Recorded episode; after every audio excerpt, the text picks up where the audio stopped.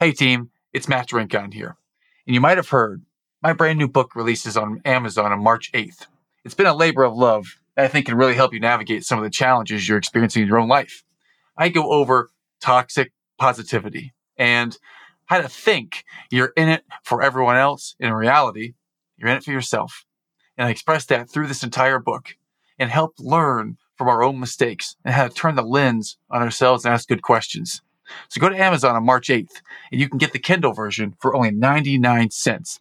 Just search for the book title, The Eternal Optimist. It's never too late. And you can download it directly to your device. That's it for me. Let's get into today's episode. Ladies and gentlemen, welcome to the Eternal Optimist podcast. I'm your host, Matt Drinkhahn, and today we have a special episode of a friend of mine, Mr. Ned Schaut. Ned is absolutely amazing, and the story he's going to share with you today will wow you. He's such a strong leader of household. He's so open and transparent in his struggles, in his wins. Uh, he's just a, a really great human being. And as we get into the interview today, Ned is going to share how he lived his values and how literally when there was a health challenge in his family, his family moved to a new environment where there was cleaner air. And they moved literally overseas from the mainland to Hawaii. He's going to share a story about how he hit a wall where he was going to live this dream and it all came crumbling down. And one day he did some deep soul searching and found a new way and rediscovered his purpose. He's going to share with you how he's now successfully running a business virtually since he moved overseas or moved to a different uh, moved to a different island of Hawaii. He's going to talk about being a strong father figure and how these principles have uh, grown inside of him.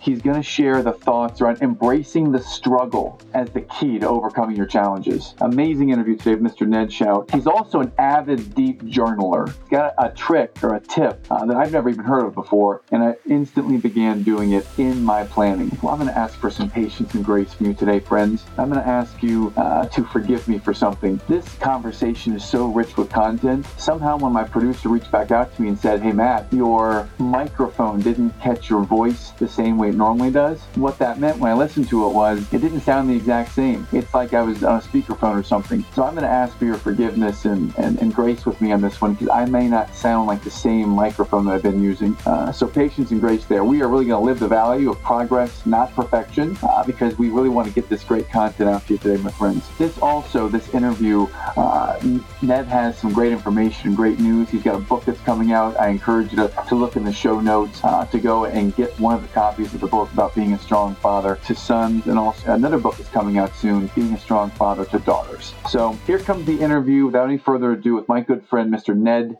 Schaut. Enjoy.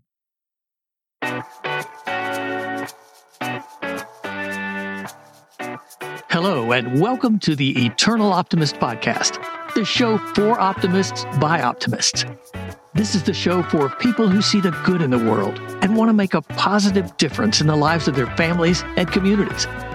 Each week, you'll hear inspiring stories that will get you thinking bigger and playing more offense in life.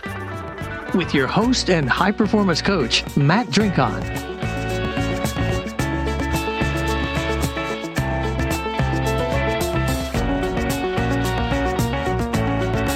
Ned is the next person I'm going to introduce and say, oh, oh my God, I'm totally screwing this up, Ned. I just totally had a mind blank because I looked at your name and I know that, oh my God, I can't believe it. I get on stage sometimes, I, I get a deer in headlights in public speaking sometimes, I'm able to instantly recover and just go and flow. And I feel like I hit a wall when I looked at your name. It's Ned Schaut, like yell. Shout. Yep, shout it out, baby. Ned Schaut, man. I, I am so pleased to be with you today uh, on our podcast. And first of all, I'm looking at you. It looks like you're in a van down by the river, but it's not down by the river. Where are you right now recording this, Ned? Pretty close, man. I am in my camper van office sitting down here on the beach in Hawaii. I'm looking out the window watching some surfers right now. Amazing. That's totally unexpected. Uh, when you showed up, I was expecting, like most people, an office, a cool Zoom background. Your background is the Pacific Ocean. That's right, baby, in the middle of nowhere. Yeah, I, I, recently saw you at the Front Row Dads retreat. You flew in from Hawaii to Nashville, so it was great to see you, and uh, it's just honored to have you on today. And we're going to go in a number of different directions today, Ned. I'd say the first thing uh, I'd love to ask if people who are listening really wanted to know you, then what are a couple things that they would need to know about Ned Schaut? Yeah, you know what? I think that's such a great question because then it makes me think about myself a little bit. I think what people would know if they knew me is they'd know I'm a dude who's just trying to grow as a husband, as a father. They'd know that I adore my wife. Like every day I'm striving to cherish her. It doesn't mean I don't get mad as hell at her sometimes, but I cherish and adore my wife. We've been married 18 years. I got five kids. I thought I'd have two boys, but I have four girls. And thank God, God gave me one boy on my birthday. They'd know that my birthday's 4th of July. And my twins, Brody and Presley, were born on my birthday, which was super rad. So, so like every year, okay, here's something people would know about me if you really knew me. My grandfather was a Marine and he bought this American flag that's like bigger than a garage door. It's enormous. And I've been taking pictures in front of that American flag since I was one years old right? Because he'd put it up on 4th of July. And then now the deal is every year I hold my twins in my arms. And it's just as long as I can possibly do that, I'm going to hold them. And now they're going to be 13 this year. So I got to probably start doing some push ups um, to hold them uh, in front of the flag. So that's something. I've been taking a picture in front of this flag and I'm 38. I'll be 39.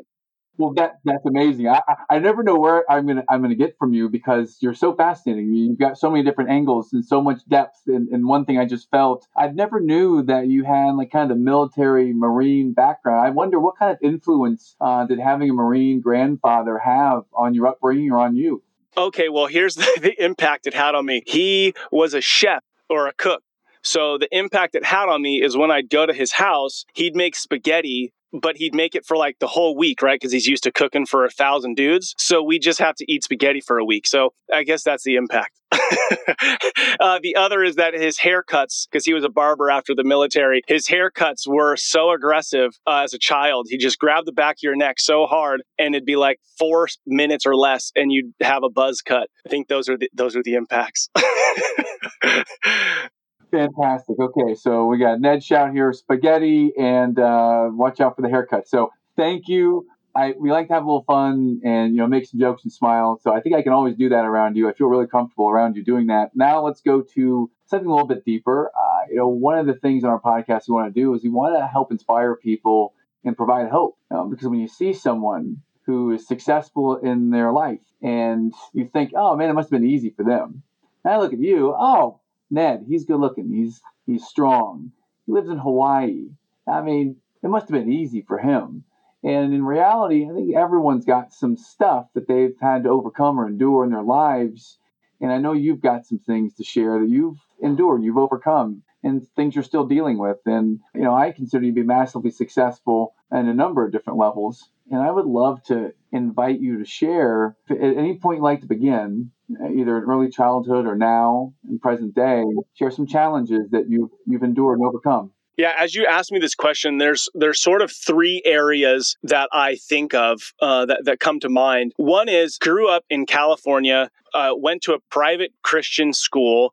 You know, was very involved in youth group and church and all this stuff. So my life is easy and cush, right? I mean, if you think about it, it's pretty easy cush. My parents are married. I have one brother. Great health. So in that sense, so much going for me. I think the first hurdle that I really encountered was growing up in the church, which I still would call myself a follower of Christ, and, and that's still an important piece of my life. But one of the big challenges was always being told God has a purpose for your life. And that was actually very crippling for me because it, it really made me struggle because I was always searching for this thing instead of just like really being myself because I was always thinking I was missing out or making some guy in the clouds unproud if I didn't do the right thing.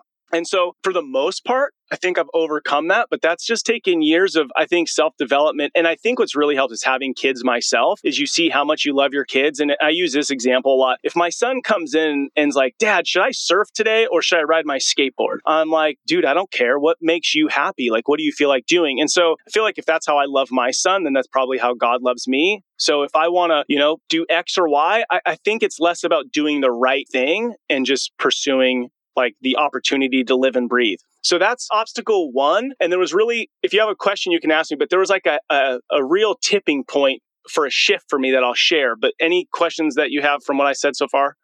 To pursue the opportunity to live and breathe.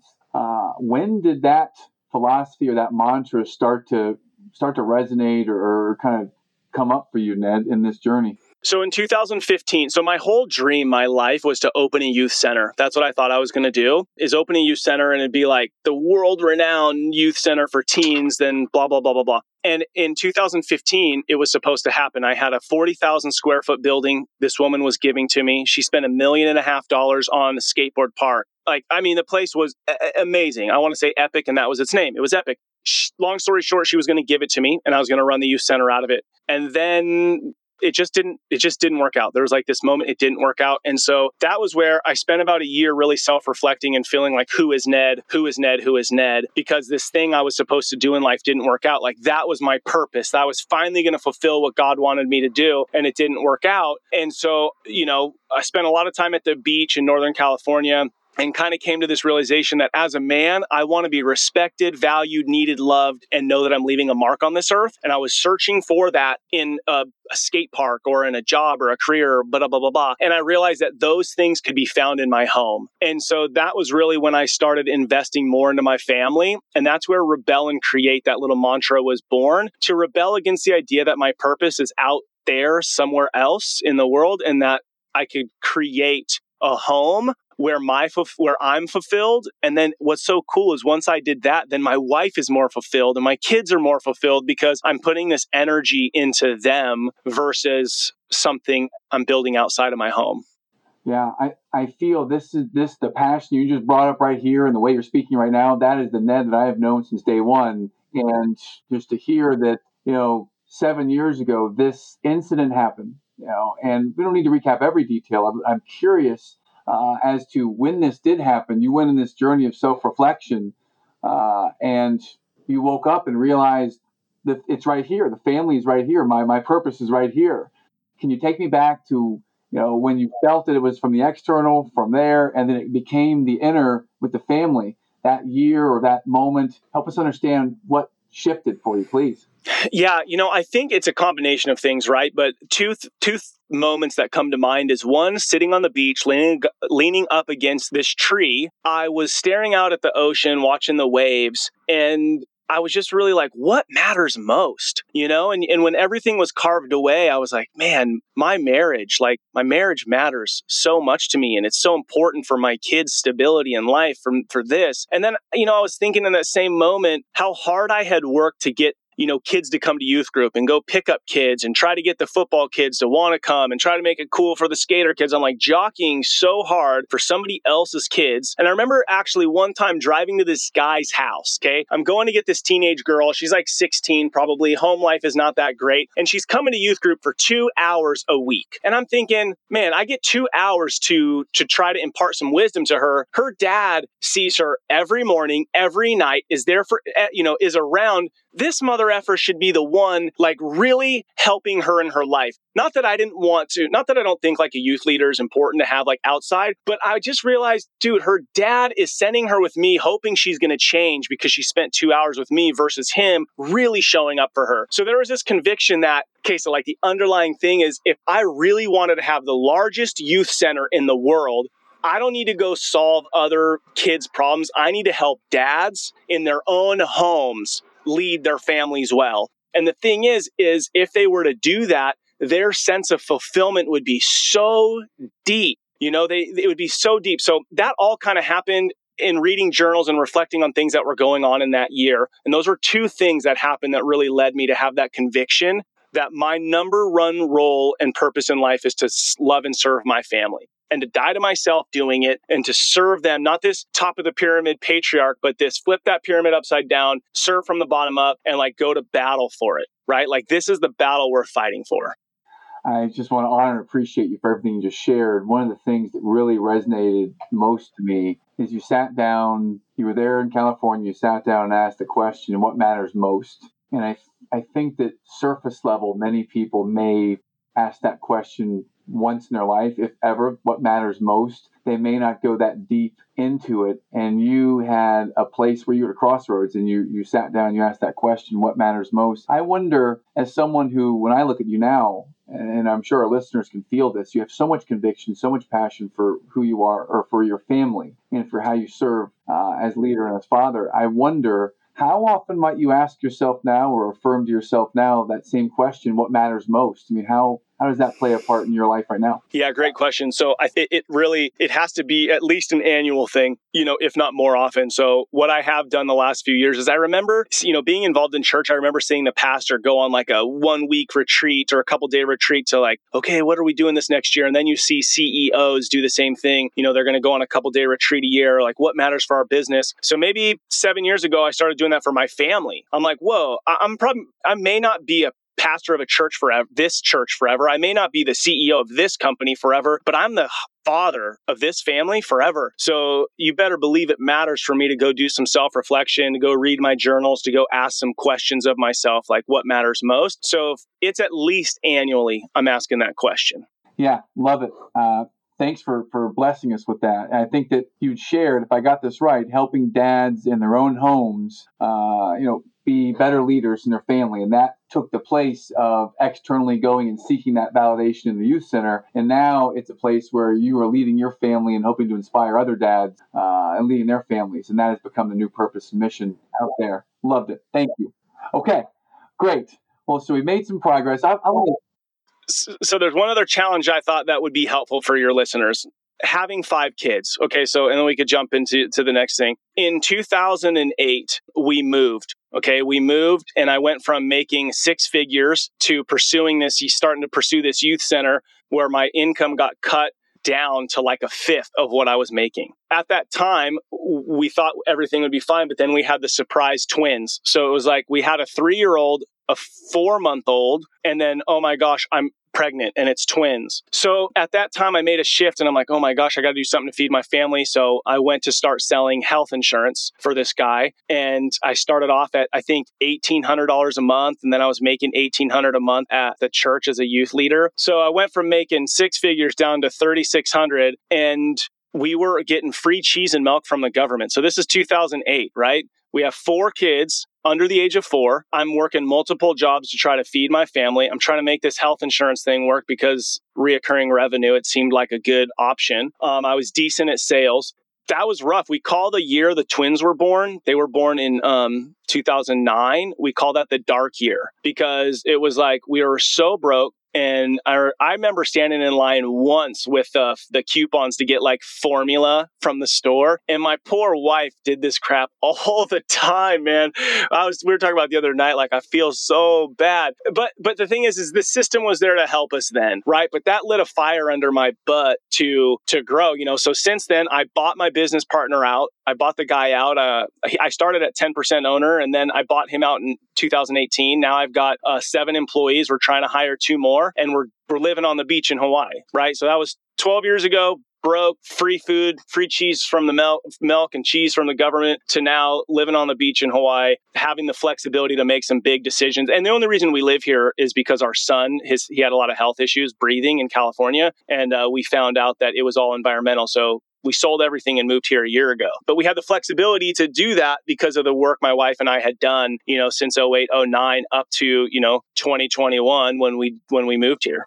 So two real big big challenges that I want to kind of clue in on here. One of them is the, at the beginning of that 12 years ago, that cycle, you, you talked about, you know, having the twins and, you know, four kids under four living on the government on, on money and uh, on government cheese and, and milk. And I understand that that also has come in, in my family's history. We've also had come from very, uh, very, very poor beginning and very, very humble background. And to hear you share that story, I'm wondering how did you keep going at that time when you know financially it was a real struggle? Like, what was your your daily routine or your mantra or whatever it was that helped you to make the next step, Ned? Yeah, so great question. One is walk through one more door, make one more call, right? So always just do just do more. If I'm feeling like, dude, I just want to go home or I want to be done, make one more call, walk through one more door, tell have one more person tell me to go piss off, fine, whatever. And then I think that this kind of sums up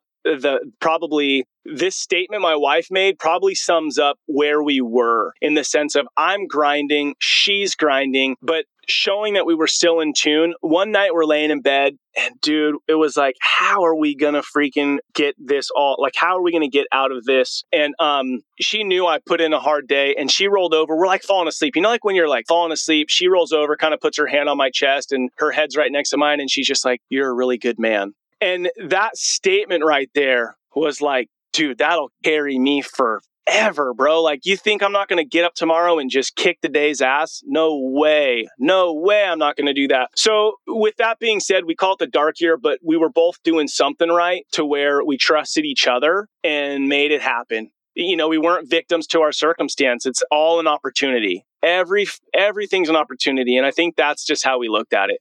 Uh, bingo. Love, love love that mentality. Everything is an opportunity, you know. And and I go back uh, to the point where she put her hand on your chest, and, and what I'm feeling is she said that I, I believe in you. Uh, and when I get that affirmation, I'm a words of affirmation person. When I get that, I'm like on fire. I'm ready to go. I'm ready to run through brick walls. Uh, so to hear you share that story, that's inspiring to hear. Uh, and yeah, it may have been a dark year, and on the other side of dark is light. That's the message I'm feeling you know that's the message of our show and you know thank you ned for that. So let's fast forward to the second challenge. Uh, you'd mentioned that uh, you made the move to hawaii that you're, you're there was a health challenge with your son and i'd love to you know go back if, if we can. You know, i know this could be challenging and painful. I wonder when you first discovered this you know how you may have dealt with that and you know what led you to finally make the move to hawaii. Yeah, so my son's going to be 13 in July. And ever since he was born, it was, you know, he had asthma, he had breathing issues. It was like he had to get his adenoids out twice. So he had to have, you know, have surgery a couple times. And we did, you know, all these breathing treatments. I mean, every night he had this little elephant uh, thing for his, his breathing treatment. And we do his breathing treatment. And it was just like, it was just the routine. And there'd be little pockets of seasons where my wife would just come to me just in tears, like our son can't breathe and he's on steroids and this, that, and the other. And we tried all these things. And then fast forward to January 2020, it was the first, you know, we bought an RV as a family because I'm like, I got five kids. I can't afford to fly anywhere. But so we had an RV, but January 2020, it was like, hey, I can afford to fly my family on a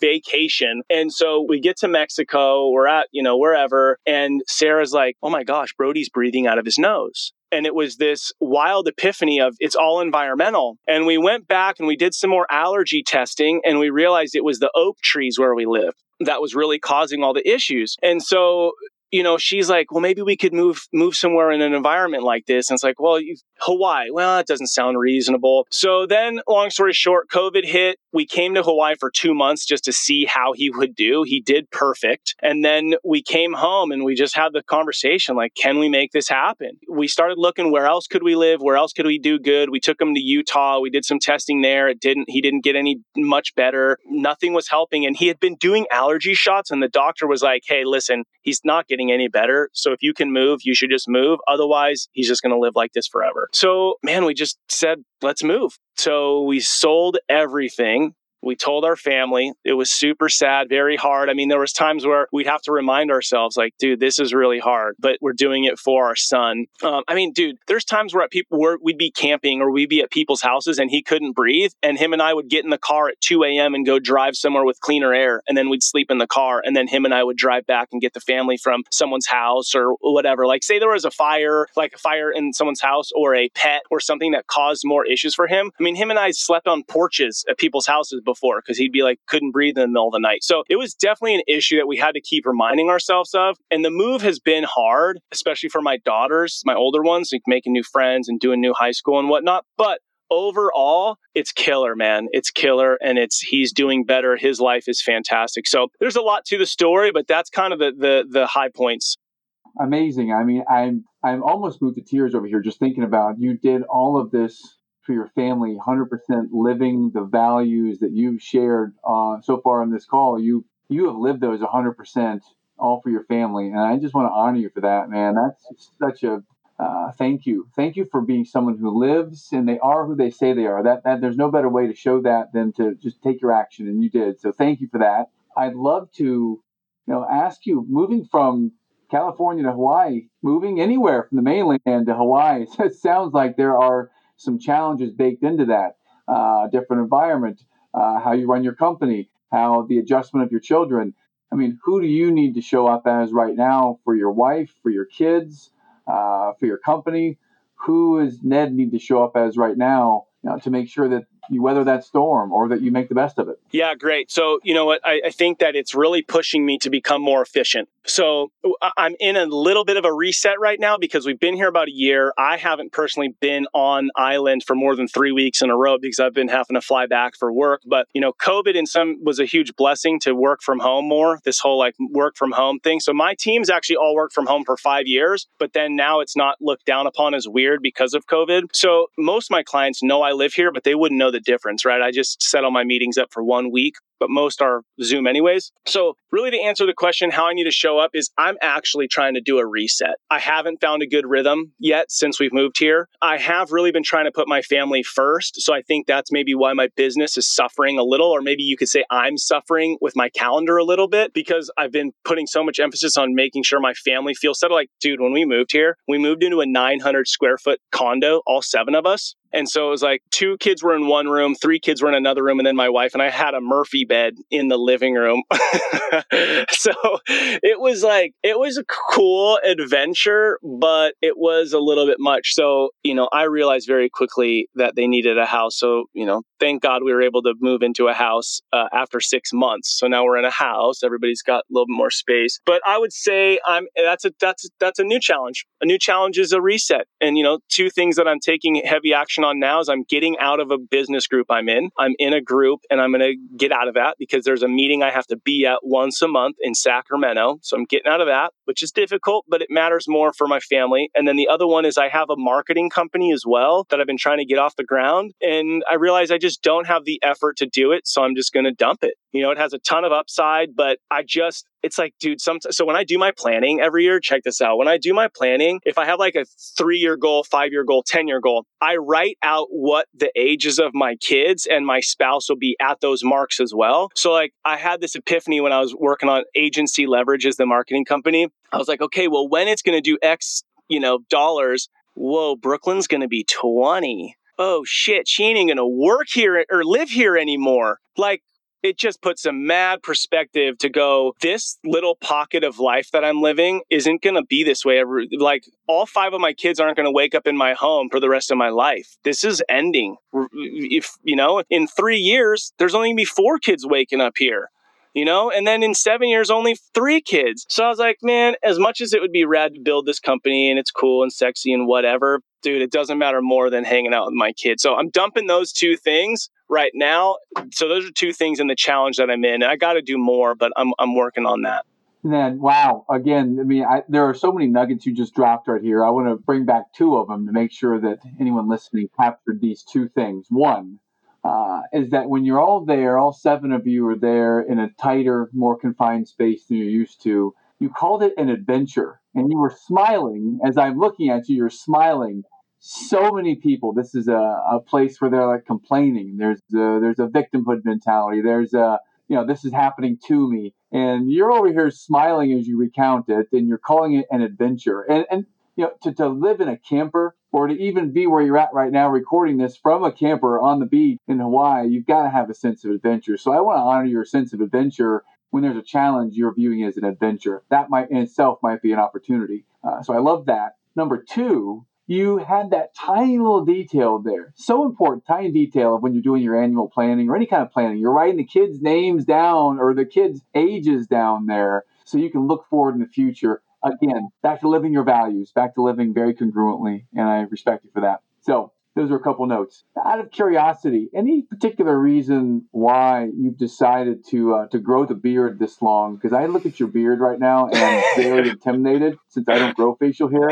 Uh, can you uh, can you tell us a little bit about why the beard long? It's pretty amazing and intimidating. Okay, so the beard really is like if you if if those listening, you're like, oh, it's like a huge, like a foot long. No, it's not. It's like you know maybe an inch and a half, two inches off my face. So the beard is I keep it somewhat around an inch and a half to two inches it's the mustache, right? So I saw a picture of a guy who had just like a beard, but then the gnarliest mustache that just like came out like three inches on each side. And so that's what I've been working on is like growing this mustache out. So it's just super epic. But I'll tell you, it's a real struggle because making out with my wife with this disgusting mustache is like, damn it, there's hair everywhere. So I don't know, man. I, am going to try and keep it as long as I can, but I don't know. It's kind of putting a little stifle on, on sexy time. you're going to show up at the front row dad's retreat and you're going to have uh, no facial hair. I'm not going to yeah, recognize you. I'm just going to have a beard and shaved mustache.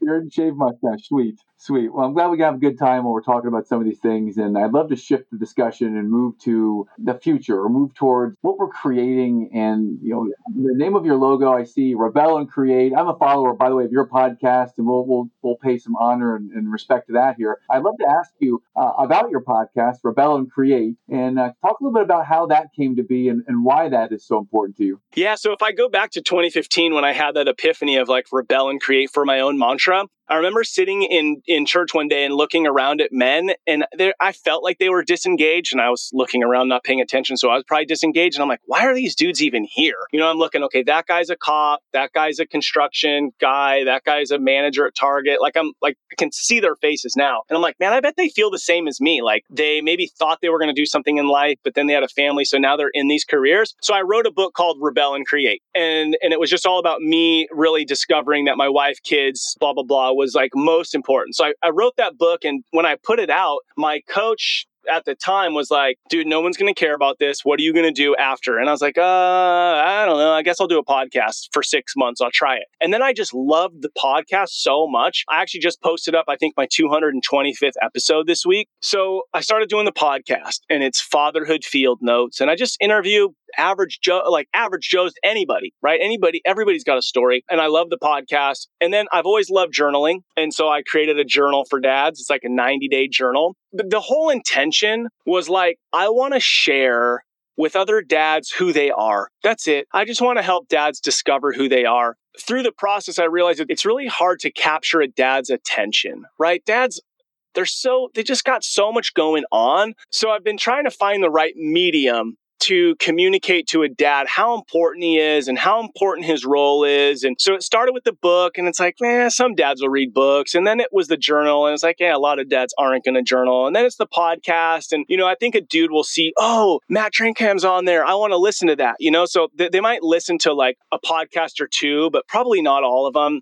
And so now I'm at this point where I was like sending out these gifts to new dads. So you could order one on my website. It's a box. It's a welcome to fatherhood. It's called Adventure of Fatherhood. And the whole idea was like, if I was having a kid and you were my homie, you could send me a box and say, Ned, welcome to fatherhood, bro. You got what it takes. And it would be kind of the start of welcoming a dad into fatherhood. But what was in there was my book and journal. And it's like, no dad cares about that at this point what I, I had this idea that I wanted to create something that was just so easy for a dad to hold and look at and go, oh, cool. This is about me. And so what I created was a kid's book. So I created a children's book and it's for a, I, I have one coming out right now. It's a father son. And then I'm 75% done with a father daughter. And the whole idea is you could give this to a new dad or a dad with young kids. And when he looks at it, the hope is he looks at the cover and he's like, damn, I am cool man, my role is important. And it's just a real easy way to show him how awesome he is. It's not requiring him like 12 steps to be a new dad or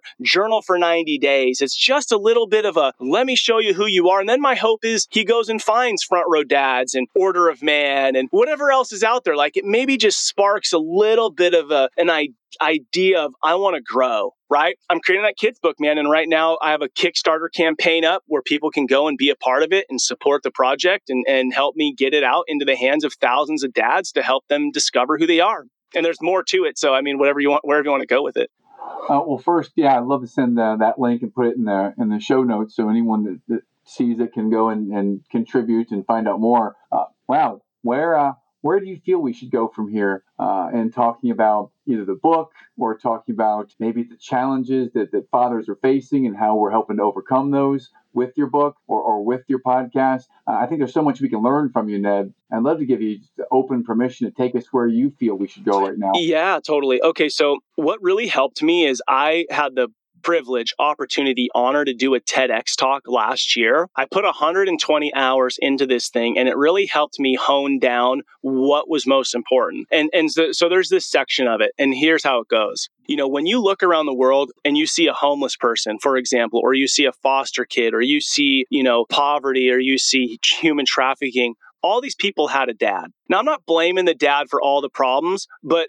all these people had a dad. There was a man who contributed to making this person come to life. And so my belief is that if the dad knew who he was and showed up for this little human being, that their life would look different. Now, it's really easy to look at the statistics of how many kids are, you know, youth are in prison or men are in prison or, you know, uh, teen pregnancy and all these things. It's really easy to look at the statistics and, and say, oh, from a fatherless home, from a fatherless home, from a fatherless home. So clearly there's an issue with fatherless homes. So in, in the United States, there's 20 million children who live in a, in uh, without a father in the home. So that's one in four, 25%.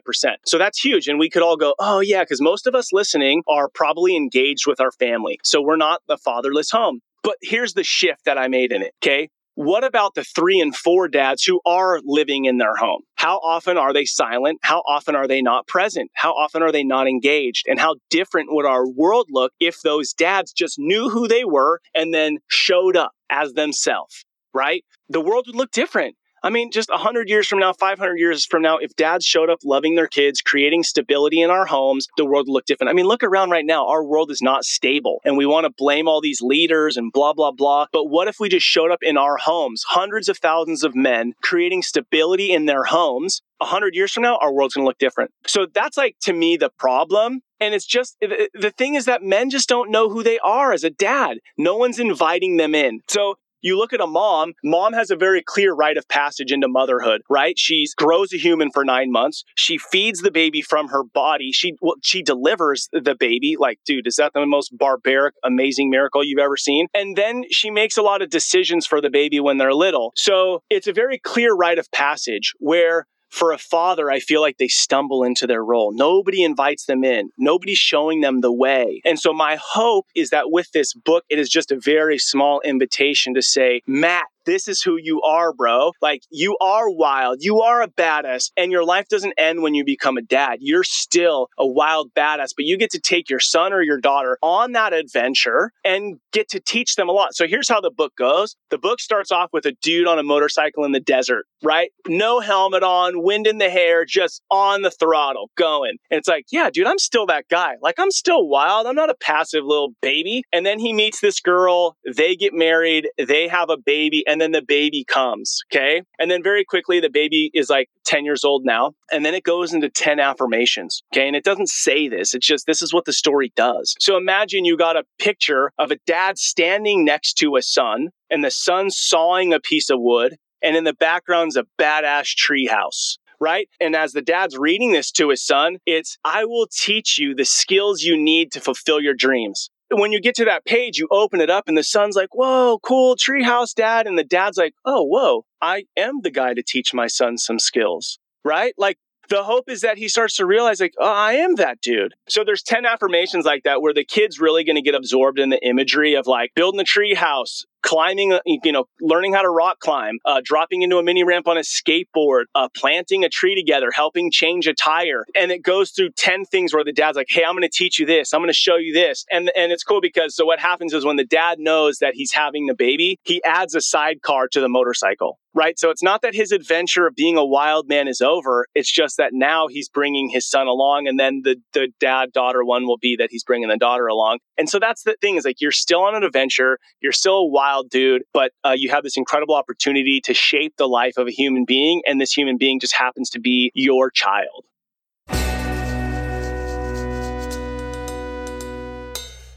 Quick break in the action here. Take a word from our sponsor. How you do anything is how you do everything.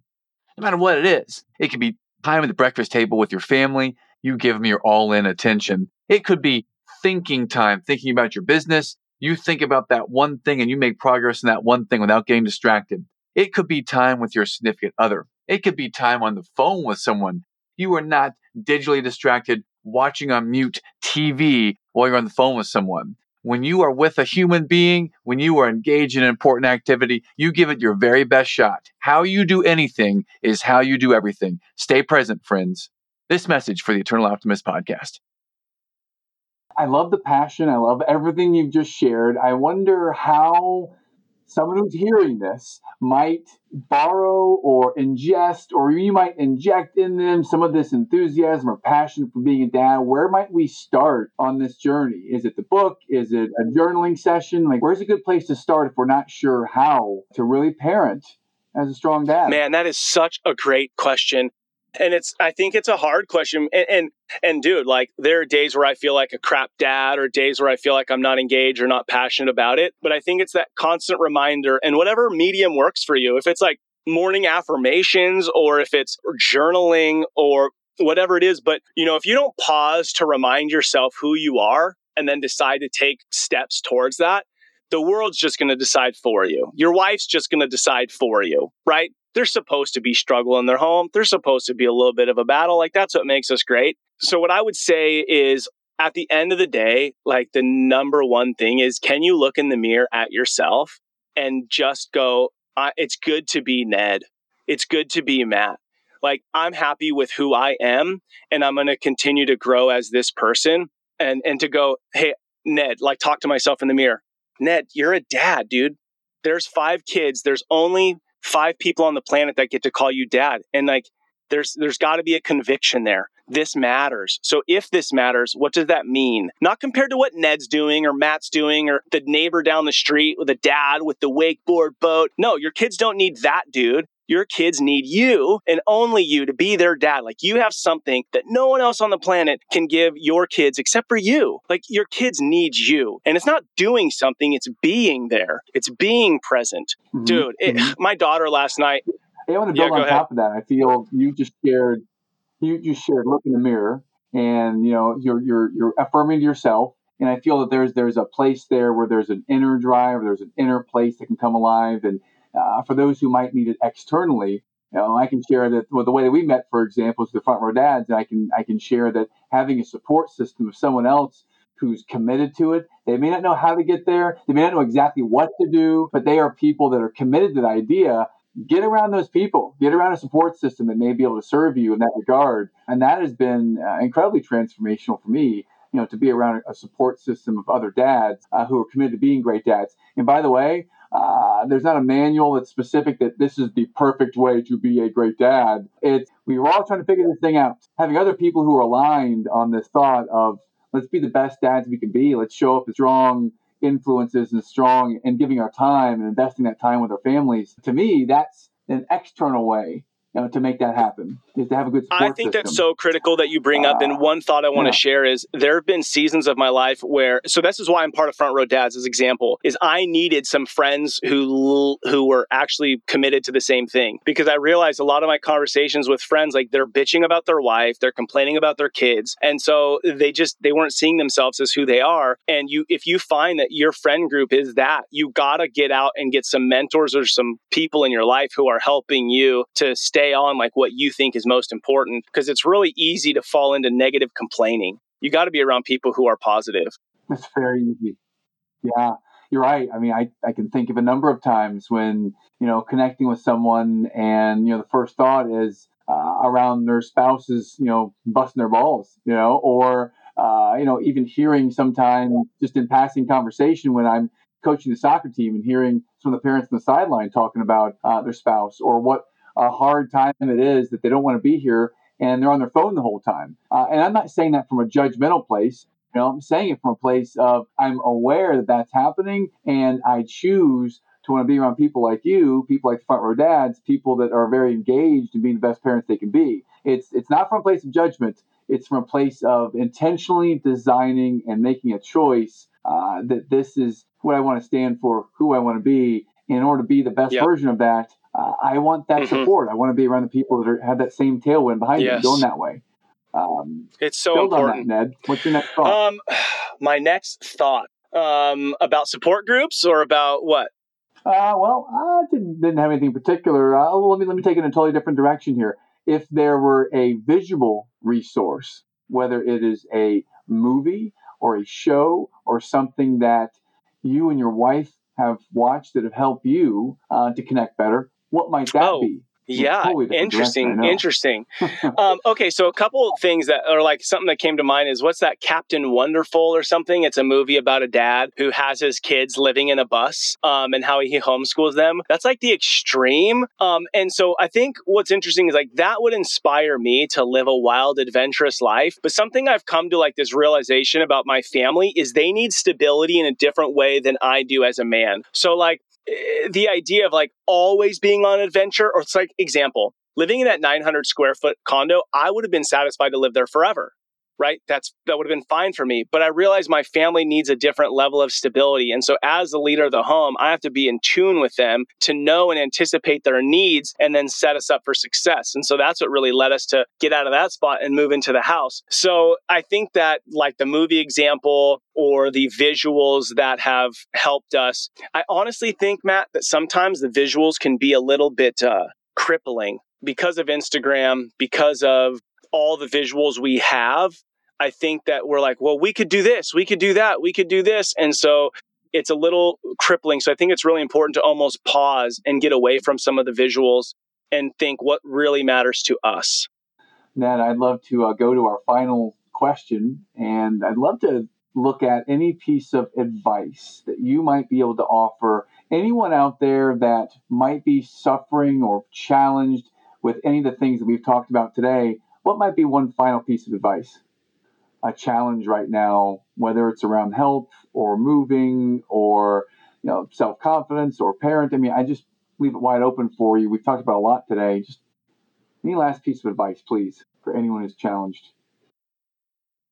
when I think of somebody listening to this conversation, I think about, you know, they may be looking for hope or they may be looking to overcome a challenge. And you're probably looking to lots of different resources to figure out what am I supposed to do or what is next. And I think it's just so important, you know, like we're talking about the you know we're talking about past struggles for me. We're talking about the victories. And so you know when i was in those struggles i didn't always see them as like i didn't always see the victory. And and i think sometimes we don't fully embrace the struggle because we're just hoping for the resolution. But if we talk about our lives like i talked about my life just now. And if i talked about just oh it's so great growing up in the perfect little home in the perfect little town you'd gain nothing from that. You gained from hearing about my struggle. And so i think if you can just really enter into your struggle and go this is just a season. This isn't going to last forever. And this story is probably going to help somebody else down the road. Then really enter into it because it's not just going to help somebody else, it's going to help shape you depending on how you respond to that struggle. And honestly, like when we're in it, it, it doesn't always feel good. There are crappy days. But if you could enter into the struggle and know that it's the thing that's shaping you the other thing is sometimes if there's a big struggle I'm going through, I'm like, okay, if I can overcome this, it's going to set my son up for, you know, different struggles in the sense of he's not going to have to go through this because then I overcame this. It's not part of who I am. And hopefully it won't be a part of who he is. So the struggle you go through is for you. It's for your marriage. It's for your, your kids, future kids, relationships. Um, the other thing I want to say is don't just take the information from me or from Matt. Trust yourself. Like, don't do what Ned would do. Don't do what Matt would do. Trust yourself. Like the answer answer you need is inside you and for your family. So if you make a decision, trust yourself. You're not going to have all the information you need to make the decision, but if you make a decision, you can change it. You know, you, when you're on your way from A to B, you're going to end up at F or something else because you're going to learn new things along the way. So just move forward. Just keep moving forward. Beautiful. Ned, uh, I've enjoyed our conversation. Enjoy your energy and passion, my friend. I'd love to share with our listeners. How can they find out more about you and what you're doing? Yeah, love it. Thank you. So rebelandcreate.com, that's more like Ned's podcast, Ned's what he's up to. And then adventureoffatherhood.com, that is the children's book I'm putting out. That will take you to the Kickstarter where I'd love for you to come and just learn about the book, learn more about what I'm trying to do. This is not about Ned, much bigger than me. Our world is in desperate need to be reminded how important fatherhood is. So if you'd like to be a part of that critical mission, uh, head over to adventureoffatherhood.com and be a part of getting this book into the hands of thousands of of dads. Fantastic. Thanks so much, Ned. And, and I can I can attest to this. I've listened to about 50 uh, episodes of your podcast so far, and I love it. I'm a big fan of it. Wow.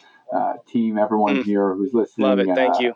Uh, Ned's a great human being, and I hope that you uh, you know take these words to heart. Uh, Ned, thanks so much today, my friend. Take care. Matt, thank you.